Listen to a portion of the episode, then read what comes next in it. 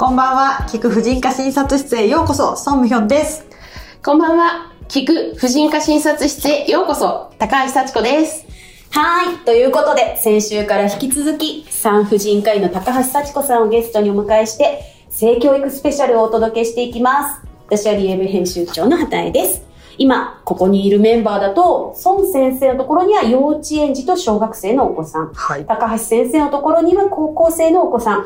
我が家には娘。まあまあ、社会人のだあの息子もいるし、えー大学生の娘もいるんですけれども、そんなわけで各年代揃ってますね。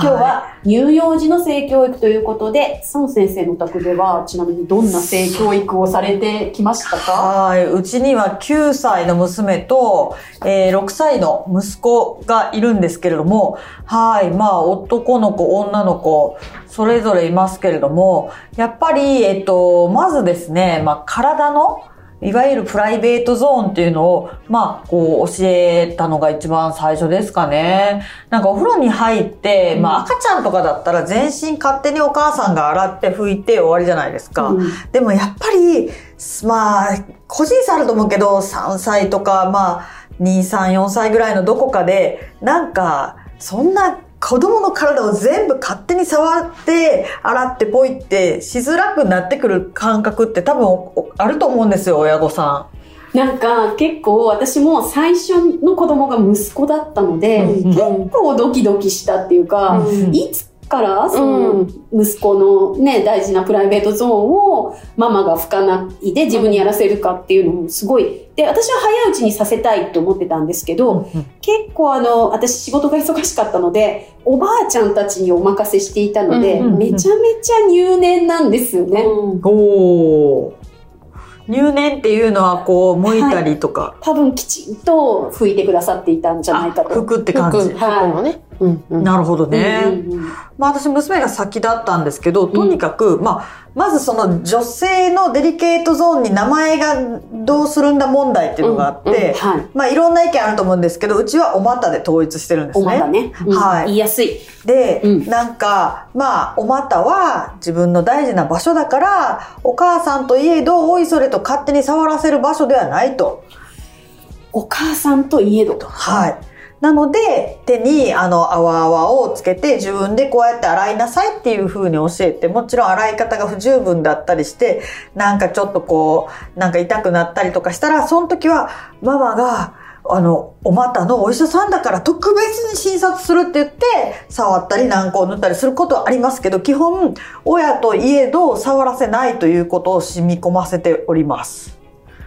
それはでも相当レアケースじゃないですか、サッコ先生。どうなんですか？あの、まあ、プライベートゾーンのはい。洗い方を教えましょうっていうのがね、最初の性教育の入り口でいいんじゃないかなと思いますが、あの、その、教えるときに絶対に誰にも触らせない場所だよっていう伝え方をすると、今、孫先生がおっしゃったように、うん。本当に診察が必要な時にも、あとは将来、パートナーができて、コミュニケーションとしての性の時にも、誰にも触らせない場所だっていうね、頭になっちゃってると、豊かなパートナーシップにつながっていかないので、誰にも触らせない場所だよではなく、あなただけが触っていい場所だよっていう、まあ、ポジティブな言い方で伝えるのがいいよっていうふうに言われていて、で、あとはお医者さんに見てもらう時は必要だからねっていうのは伝えておくことが、まあ、小さい頃から必要だよっていうふうに言われていますね。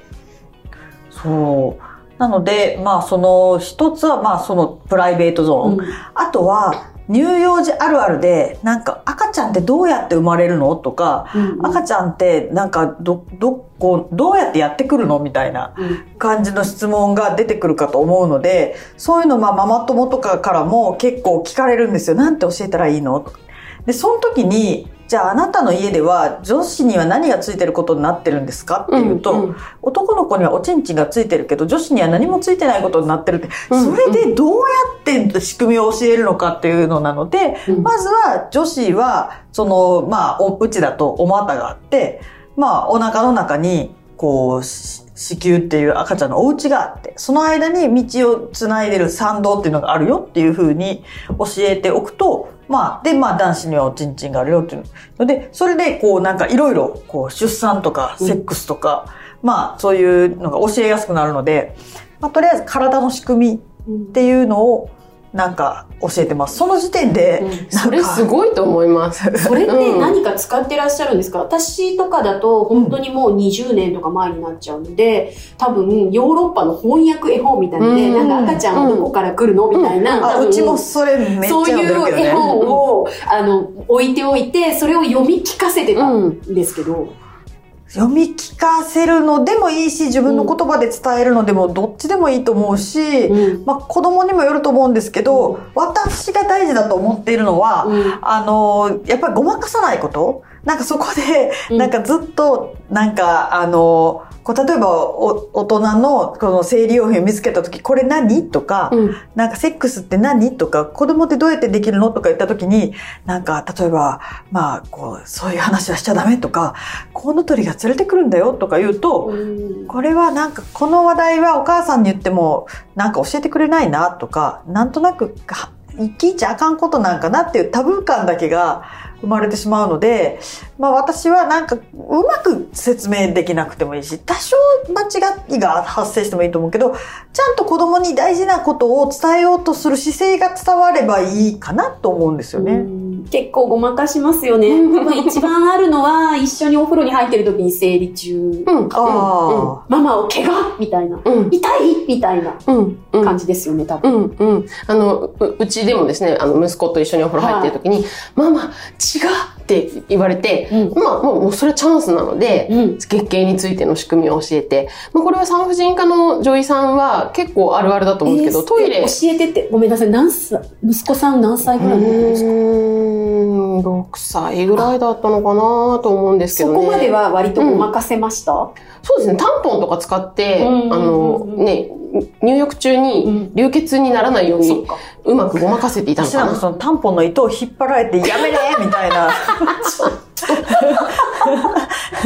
すごい赤裸々トークになってまいりましたおトイレ、おトイレに、こう、ママ、ママが、ゆっくりトイレにも入れないような、もう、何でもママにくっついてくる時期ってあるじゃないですか。トイレに一緒に入られましたよね。そう。その時生理中だったら、いこれ何？って必ず聞かれるチャンスで、まあそしたらその時教えるよねって産婦人科医の女医さんたち何人かから聞いたので。なんと、そこをチャンスに変えるさすが性うんそう、だって、後でなんか自分たちから切り出して、あのさ、とかって教えるより、うん向こうが聞いてくるって、うん切り出さなくていいんだからすごいチャンスなんですよ。あの性性教育的には赤ちゃんってどうやって生まれるのとかどこから来るのっていうのって早い子だと23歳で聞いてくるよって言われていてまあそれが最初の性教育のチャンスだよって言われているんですね。で、まあ、だから23歳で聞いてくるよってこともお腹の中に赤ちゃんがいるくらいの妊婦さんくらいから知っといてもらってもうあと2年後に聞かれますよ。どうやって答えるのって準備しといた方がいいよって。もう妊婦さんに伝えたい。すごい、もうマタニティの時からですすね。ごい個人差があって、あそうね。うちの子は7歳で聞いてきました。そうなんや、ううんちね、娘めっちゃ早もう全部知ってるんですけど、息子が6歳、次小学生なのに一回も聞いてこなくて、うんうん。なんか恐竜とか電車とかしか興味がなくて、うんそれあれですか？個人差ですか？性差ですか？いや、い個人差でしょうね。個人差。これはなんか、その聞いてこない場合、こっちから教えた方がいい時期とかもあるんですか、ねあの、私はその、聞いてこなかった時には、それでも最低限10歳までには伝えましょうねっていうふうにお伝えしていますね。ああ。の、小学校4年生とうん。6年生と同じ講演の内容をやるんですけれども、4年生はみんなもうたただ目をキラキラ輝かして、うんうんって聞いてる感じ。6年生になると、おい、今日ちょっとエロい話だぜ、みたいな。そういうもう、ネガ、なんていうか、こうね、その情報が先に入っているなるほど。と思うと、まあ、10歳くらいまでに科学的にさらっと伝えられるのがいいかなってなるほど思ってます。ねじゃあとりあえず乳幼児段階で親ができることっていうのはトイレについてこられてもそこをチャンスと捉えるうん。お風呂に入って、うんママ違って言われたらそれもチャンスと捉える、チャンスえっと、それ以外に何かございますでしょうか？いや、まあ、プライベートゾーンうん、ですかね。体洗う時にね、うん自分の体は自分だけが触っていいところだよ水遊びしてる。時に水着着たらまず教えられますね。そうですね。そうですねうんうんまあ、うんそう。それで男子の乳首はプライベートゾーンじゃないの問題はどっちなんですか、うん、プライベートゾーンですよ。唇とうん胸と、えお尻と正規、この4箇所が全ての人にとって、まあ、プライベートパーツと呼ばれます。うんで、まあ、そこだけが特別に大切というよりは体全体が必大切なものなんですけれども、まあ、そのプライベートパーツは命に直接関わるところだから大切なところだよというふうに言われています。なるほど。なんか娘に、なんかバレエとか見に行くと、こう男子はこう乳首が出てる衣装とかがあるけど、女子は基本ないじゃないですか。うんうんこれは、ママ、男の乳首は見えてもいいのって言われて、うまく答えられなかったんですけど、うん芸術だからねって言ってて、幸子先生だったらどう答えどうすれますかばいいんだろう。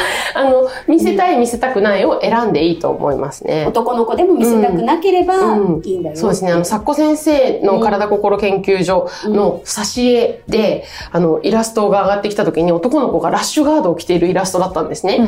あの、いつも講演会の時に、こう、水着、パンツだけの男の子のイラスト出して、あの、男の子にとっても胸もプライベートゾーンだよっていつも付け足してるんですっていう話を編集者さんにしたら、上がってきたイラストがラッシュガード着てたので、おーって思って。で、まあ、でもラッシュガード着てないと恥ずかしいっていう風になるのもやっぱりおかしい話だから、あの、やっぱり選べるっていうことが大事だよねって。で、その次に、あの、えー滝玲さんという、えーイラストレーターさんが出した、えー性の絵本、みんなが持っている宝物ってなんだというね、絵本があるんですけども、その中でもプライベートゾーンの説明をするところで、えーに、人を4つ、4人書いてもらって、えーパンツだけの人もいれば、もう長袖長ズボンの水着の人もいて、で、それが性別関係ないイラスト。うん。で、だからその、どんな性だからどういう格好とかっていうのではなく、誰でもどれでも選んでいいんだよっていうようなイラストになったのが、これ、これを今最終進化系だと思っています。